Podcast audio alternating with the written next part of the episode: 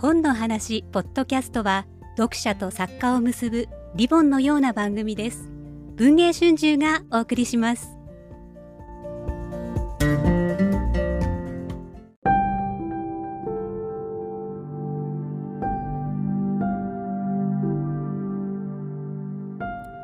こんにちは。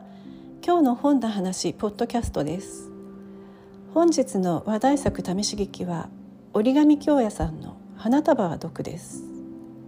朗読は人気アニメの声優としても活躍する梅原雄一郎さんと福早苗さんが男女の読み分けをしています。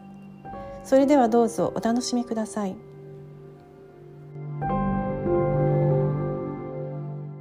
僕が北見理香という先輩を知ったのはちょうど6年前。中学1年生の4月のことだった。入学して1週間ほどが経っていた。葉桜になった桜の木の下を歩いて中学校に通うのにも慣れたある日の昼休み。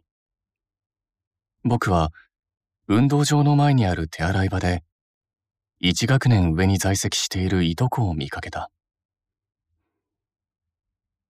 いとこの総一兄さんは年は一つしか違わないが優しくて頭が良くて、僕にとっては本当の兄のような存在だ。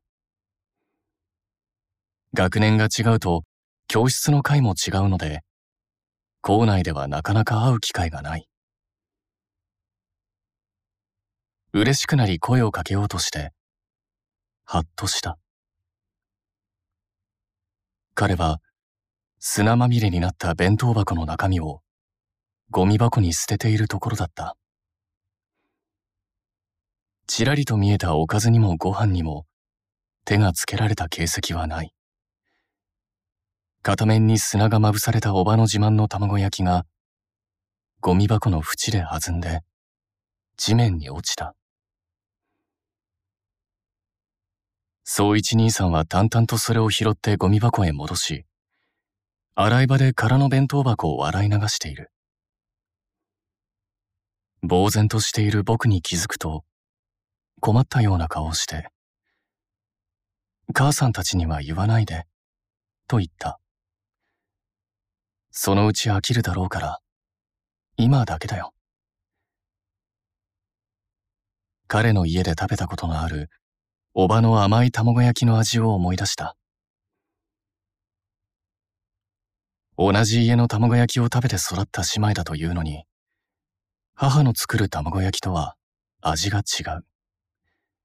それが面白くて、どちらも美味しい、と僕は思っていた。総一兄さんは甘い方が好きらしく、おばはそれを喜んで、よく作っていた。それが、ゴミ箱の中にあるのを見ると、総一兄さんの手で、それを捨てなければならなかったことを思うと、怒りと悲しさで涙が滲んだ。彼は自分がいじめられていることを誰にも話していなかった。だから僕もこの時まで何も知らず、いじめなんて自分とは関係のない世界のことのように思っていた。弁当をダメにされたのは初めてではないのだろう。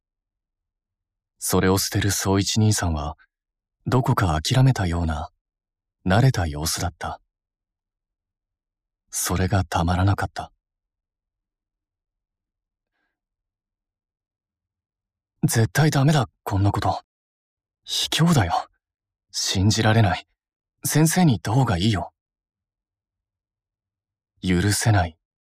と憤慨する僕を、総一兄さんは困った顔でなだめ、騒ぎにしたくないのだと言った。母さんたちには知られたくない。それに先生に言ったって、あいつはいじめをしたなんて絶対認めないから意味ないよ。刺激しない方がいいんだ。親や教師に相談したところで、問題を大きくするだけだ。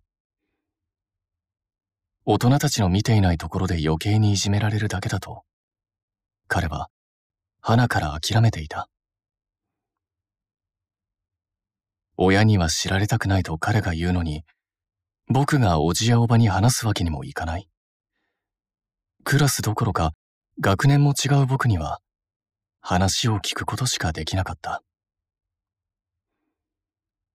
どうやら総一兄さんは一年生の時からいじめの被害に遭っていたようだった。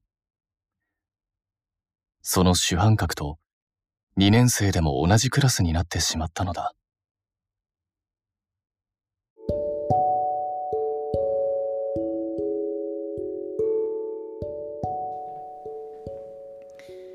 皆さんいかがでしたか？